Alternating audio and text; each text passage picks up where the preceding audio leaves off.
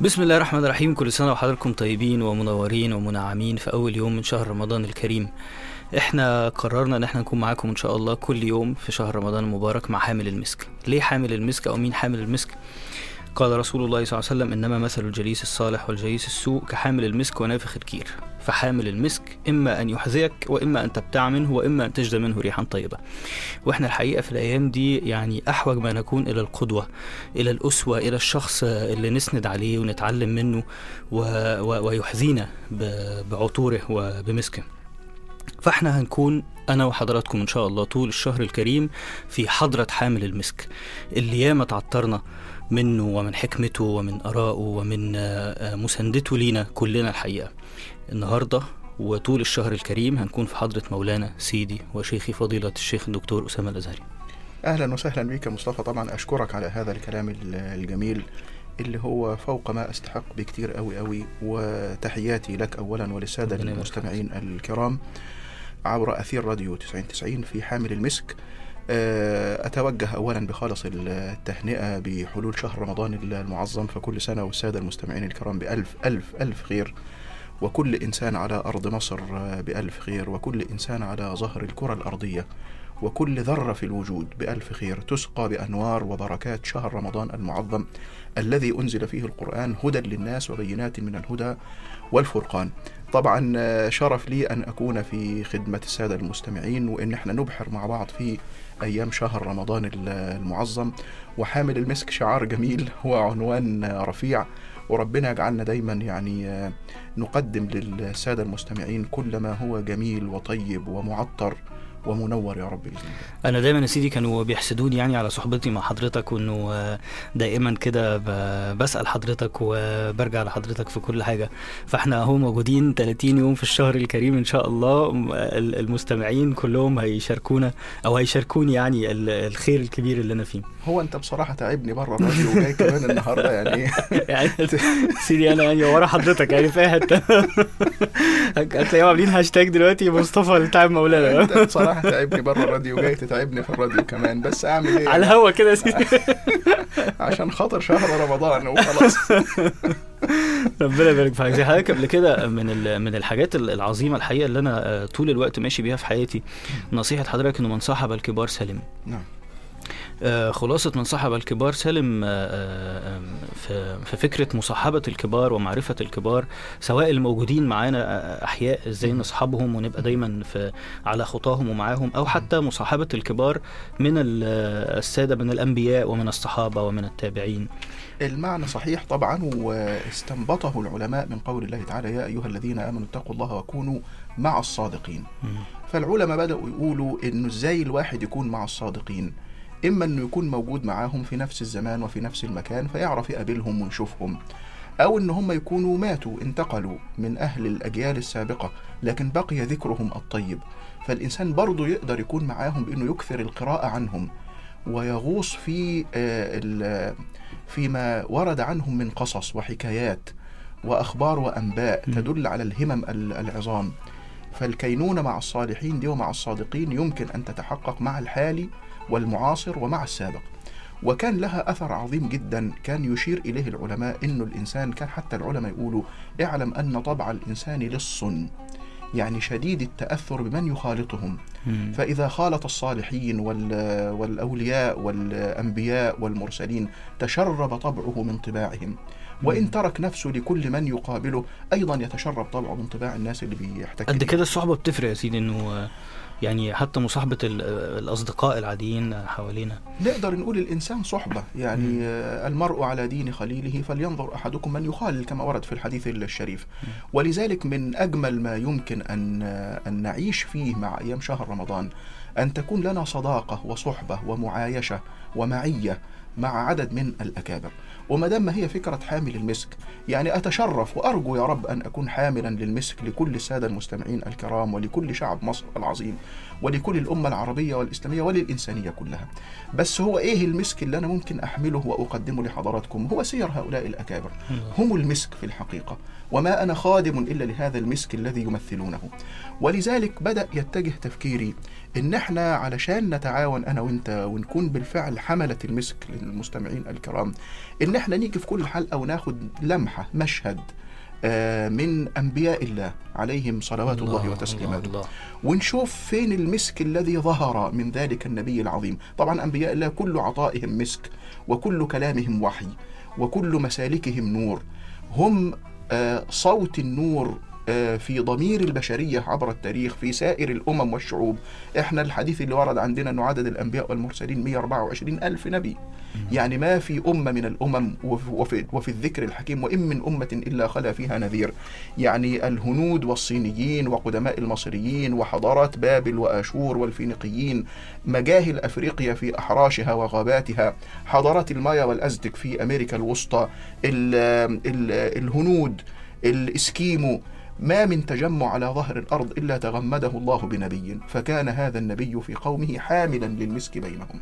طيب إحنا النهاردة عايزين ناخد لمحة كده من سيدنا آدم عليه السلام، فين اللمحة اللي نقدر نقدمها اليوم هدية لكل السادة المستمعين وتمثل عبق من المسك يشيع بينهم؟ هو مشهد العلم. يعني لو حبيت تقول لي عايزين نلخص مسيرة سيدنا آدم في, في جملة كده في كلمة، هي كلمة العلم. مم. سيدنا آدم يرتبط في ذهن كل من يقرأ القرآن بتدبر بكلمة العلم. ليه؟ لأنه ربنا بيقول وإذ قال ربك للملائكة إني جاعل في الأرض خليفة، أم ملائكة الرحمن سألوا سؤال، أتجعل فيها من يفسد فيها ويسفك الدماء؟ الملائكة استقرأوا كده طباع الأمم وعرفوا طباع ال ال ال الأجناس الوجود، فعرفوا بالفهم والخبرة والإدراك والنورانية وعلوم الملائكة ومعارفهم أن هذا الجنس البشري ستوجد فيه بلا شك مظالم وسفك للدماء وصور من الفساد. أم رب العالمين أراد أن يبين للملائكة الكرام إنه فين بقى عنصر الشرف والسمو والعلو في هذا الجنس، وفين العلاج اللي ممكن يعالج سفك الدماء والذي يعالج الفساد. أم ربنا يقول بعدها وعلم آدم الأسماء كلها الله. فجاءت كلمة العلم، يعني كأنه ربنا بيقول للملائكة الكرام الأداة والصورة والمفتاح الذي يمكن لبني آدم أن يعالجوا به الفساد وأن يعالجوا به سفك الدماء هو العلم. م. ولما أن جعل الله تعالى العلم هو شعار سيدنا آدم أسجد له الملائكة لأنه فضل عليهم بالعلم. أستأذن حضرتك سيدي نخرج فاصل ونرجع على طول بكل سرور. فاصل ونرجع لكم تاني مع حامل المسك.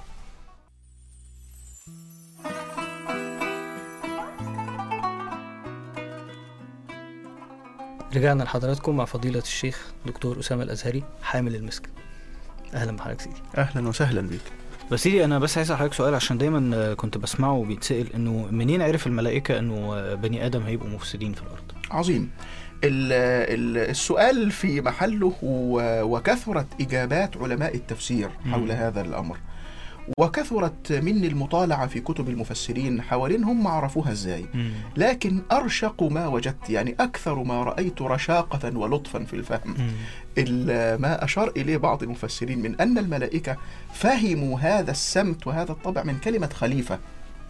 إني جاعل في الأرض خليفة، فكأن الله أشار إليهم بما سيكون عليه طباع هذا الجنس خليفة، ففهموا منها عنصر التخالف آه. الذي يحدث بسببه التظالم م.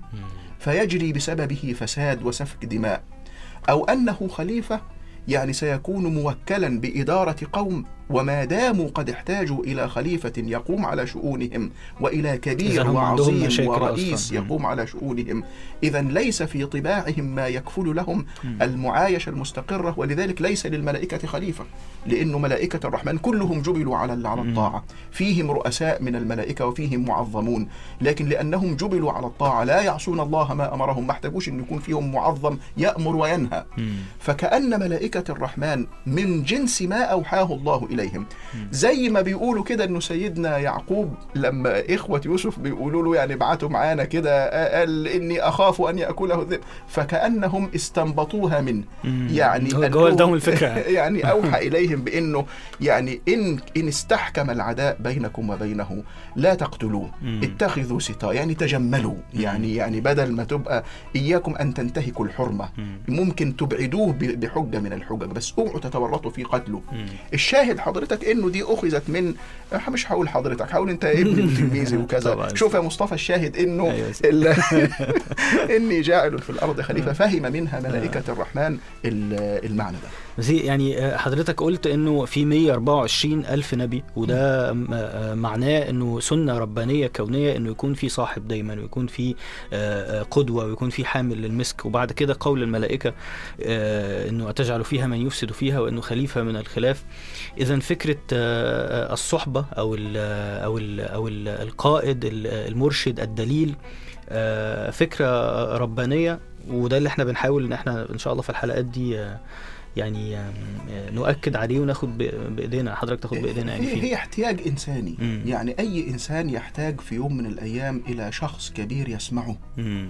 ويشاركه همومه، مم. ويقدم له شيء من الحلول ويريح خاطره، مم. ويتنفس معاه. حتى كان شاعر بيقول: ولا بد من شكوى الى ذي مروءة يواسيك أو يسليك أو يتوجع. يعني طبع الإنسان موكل بكده، الإنسان عمره ما يعرف يتحمل هموم وحده، ما, ما يست... لا يستطيع أن يعيش وحده. فلا بد من أنيس فيه قبس من الحكمة، فيه نور من البصيرة، يسمع من الإنسان ويطبطب عليه ويقول له مم. شد حيلك في دي، خلي بالك من دي، احذر من دي، الموضوع اللي انت عايز تمشي فيه ده ممكن مقاله بكرة وبعده يبقى كذا. يعني الإنسان شديد الاحتياج إلى إلى شخص كبير يثق فيه ويركن إليه، مم. ويثق في رأيه وفي مم. نزاهة آراءه واختياراته، ويثق في إنه سيأتي منه. يعني العلماء كانوا يقولوا: إن كانت لتتكاثر علينا الهموم فندخل عند أستاذنا الفلان الفلاني، فما إن نجلس معه ونخالطه ونسمع منه حتى كأن الصدور قد غسلت، الله. اترمت الهموم عن خاطر الإنسان. ولأجل هذا جعل الله الأنبياء أصحاب عصمة، لأن الله تعالى وكل إليهم السماع والمعالجة والمداواة والتنوير والتطهير للبشر. فما ينفعش انه النبي يكون متخبط او انه يكون عاصي او انه يكون عرضة للخطأ، والا ارتفع الامان والثقة عن نصائحه، صحيح. فجعل معصوما حتى يكون. يعني مثلا بيحكوا كده عن سيدنا موسى عليه السلام انه كان راعي غنم، وتفلتت منه كده شاه من الشياه وقعدت تجري في الصحراء وترمح كده، قوم سيدنا موسى طلع يجري وراها. الإمام القرطبي في التفسير يقول لك: فما زال يتتبعها منذ أن ارتفع الصباح حتى غربت الشمس. مم. يعني ده إيه, ال إيه ال ال ال الكم ده من من الإجهاد اللي الإنسان يمتلئ معه غيظ وضيق وغضب. قوم سيدنا موسى أول ما أدركها آخر النهار احتضنها، وبيقول لها إيه بقى؟ يقول: لقد أتعبت نفسك يا مسكينة. يعني أنا مش غضبان، ولا أنا مش أنا يعني مش أنا غضبان ولا زعلان ولا متضايق ولا متنرفز، ولا ده صبور قوي وده معطاء قوي. علشان كده سيدنا النبي قال: ما من نبي بعث إلا وهو راعي غنم. يعني يعني ربنا يجعله يمر بطور من الإعداد يتسع فيه صبر قوي، ويبقى حليم قوي، ويبقى معطاء قوي، علشان لما توكل إليه مهمة الرعاية للبشر والخدمة للبشر والتخفيف عن عن كواهل البشر، يكون قد اكتسب بهذه الملكة اللامحدودة من العطاء ومن الحلم ومن الصبر، ليكون بحق في ضمير البشر وفي الأمم والمجتمعات، يكون بالفعل حاملا للمسك. مم. يعني لا يلجأ إليه البشر بهم من الهموم إلا ويخرج الواحد فيهم مجبور الخاطر قد الله. انزاحت عن كاهله الهموم. يبقى إذن مشهد سيدنا آدم هو العلم. يعني كأن الله يقول للبشر: إذا أردتم المعالجة لكل صور الأزمات والإشكاليات عندكم فهو العلم. المفتاح الأول الذي أوتي للبشري الأول لآدم عليه السلام. م. وهنا برضو يجي حاجة تانية، وهي من عجائب القرآن الكريم. هو ليه ربنا سماها سورة البقرة أصلا؟ صحيح. وليه ربنا أعلى كثيرا من ذكر هذه القصة الجدلية التي حصلت بين سيدنا موسى وبين قومه؟ لما بيقول لهم: إن الله يأمركم أن تذبحوا بقرة، قالوا: أتتخذنا هزوا. وبعد كده يقولوا له: طيب ادعوا لنا ربك يبين لنا ما هي، طب ادعوا لنا ربك يبين لنا ما لونها، مم. طب ويرجعوا تاني: ادعوا لنا ربك يبين لنا ما هي، إن البقرة تشابه علينا وإنا إن شاء الله لم. إيه اللجج ده وال... والسؤال الممتلئ بال... بالمعاندة والمكابرة. مم. وليه ربنا بروز قصة بقرة بني إسرائيل؟ علشان ربنا يلفت النظر إلى وجود نمط من السؤال يفترق تماما بين سؤال الملائكة وبين سؤال بني إسرائيل. م. سؤال الملائكة سؤال مفعم بإرادة المعرفة، م. بالرغبة في الفهم، فهو سؤال تعلم. م. سؤال بني إسرائيل سؤال مليان مراوغة، مليان التفاف، مليان تحايل، فده سؤال تعنت. يعني كأن الله يريد أن يقول في بداية القرآن العظيم السبيل هو العلم، والقوام الأعظم لآدم وبنيه من بعده هو العلم، وطريقة الوصول إلى العلم هي السؤال. بس خلي بالك وانت بتسأل، فرق كبير بين سؤال الشغوف بالمعرفة الحريص على الفهم وبين سؤال واحد متحايل وخبيث الطبع بيكركر من جواه وهو بيستهزئ بالأستاذ وعمال يسأله أسئلة ملهاش علاقة بالموضوع، وواضح من سؤال أنه عايز يتفلت من الموضوع بأي طريقة، فيكرم الأول ويعلم والتاني نقول له ما ينفعش كده، أعوذ بالله أن أكون من الجاهلين، ده تلاعب يا ابني ما يليقش بالعلم. طيب يبقى إذن كأن القرآن يعظم من خلال قصة آدم عليه السلام من قيمة العلم، ويعلمنا وسائل الوصول إلى العلم، وهو إنه في فارق كبير بين طريقة اكتساب المعرفة التي تمتلئ بتعظيم قدر العلم والانصراف إليه والتجرد من البشريات التي تشوش من العلم، وتنظيف طبع الإنسان من أن يتعامل مع العلم باستخفاف والتواء وتحايل وتفلت. إذن فارق كبير بين سؤال التعلم وبين سؤال التعنت. أستأذن حضرتك سيدي نخرج فاصل ونرجع على طول؟ بكل سرور. فاصل ونرجع لكم تاني مع حامل المسك.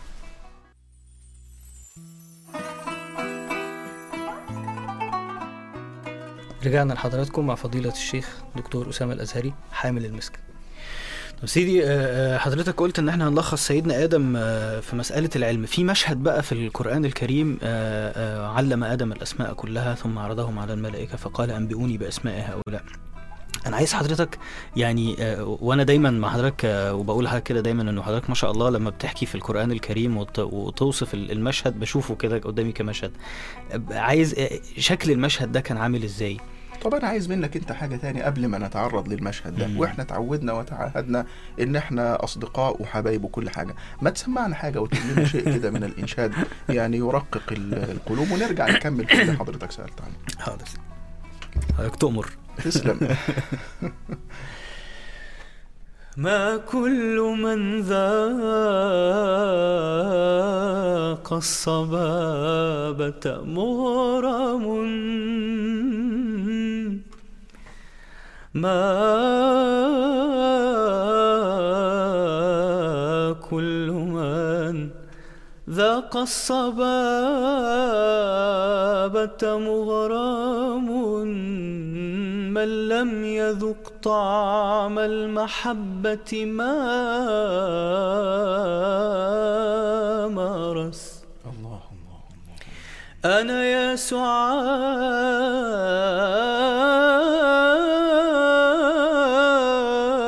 بحبل ودك واثق، ذكرت اسمك في الصباح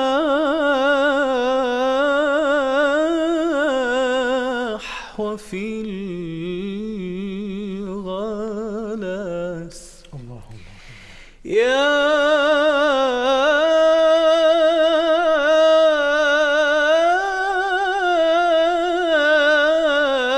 جنة للعاشقين تزخرفت جود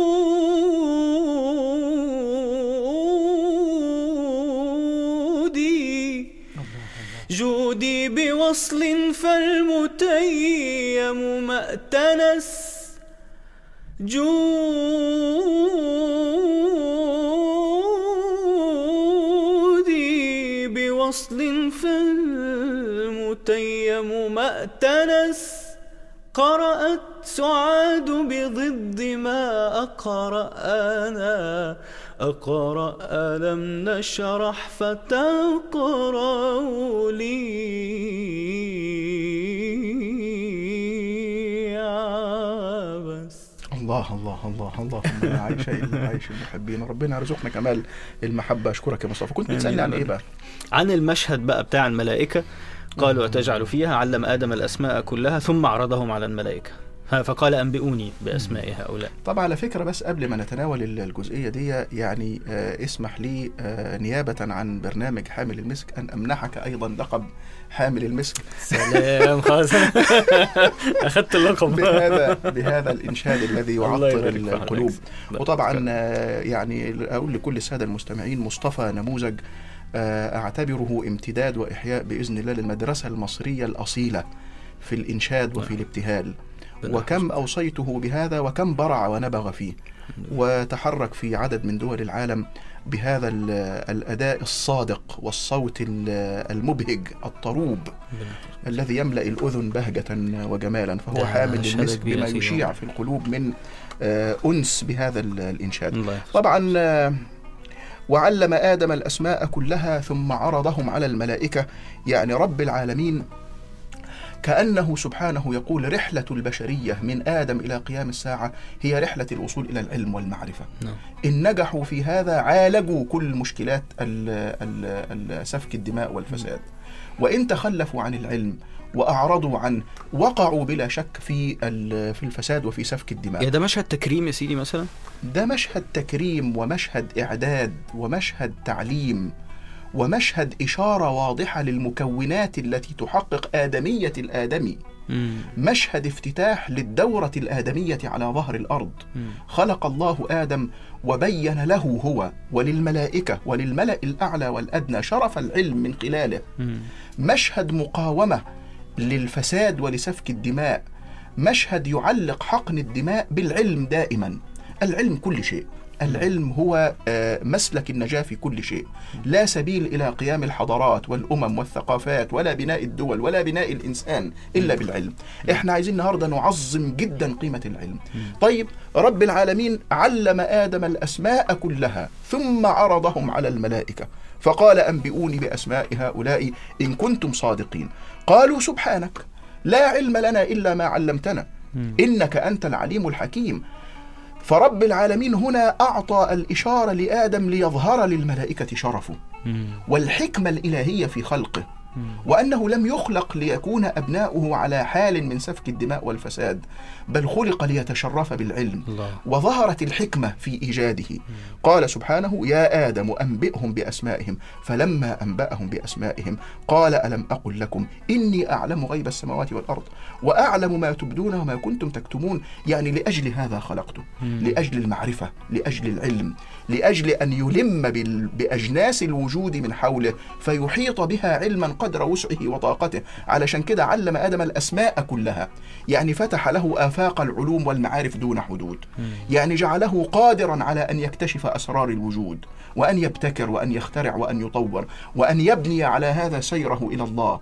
فيكون بدل أن يكون أن تقف حدود معرفته وعلمه عند أجناس الوجود وقوانين الوجود، أن يرتقي بها إلى المعرفة بالله. فيكون العلم بأجناس الوجود سلما يرتقي به إلى المعرفة بالله، ولذلك يسمى صاحب الولاية بالعارف بالله. يعني آه. اكتملت معرفته، م. تمت له لبنات العلم فوصلته إلى الله ووضعت رحاله على أعتاب المعرفة الإلهية. أنا أظن كده تقريبا يعني اللي أنا متوسمه إنك أنت عملت لنا كده حاجة خاصة بسيدنا آدم. لو ممكن تسمعها لنا يا حامل المسك. ربنا يحفظك. احنا شاركنا في في العمل ده الشاعر الجميل صديقنا واخونا محمد ابراهيم. محمد ابراهيم شاعر ممتاز وموهبة مصرية أصيلة، وعرفناه قبل سنوات لما تشرفنا باستضافته مع الأستاذ خير رمضان في برنامج ممكن الفقير والحبيب علي.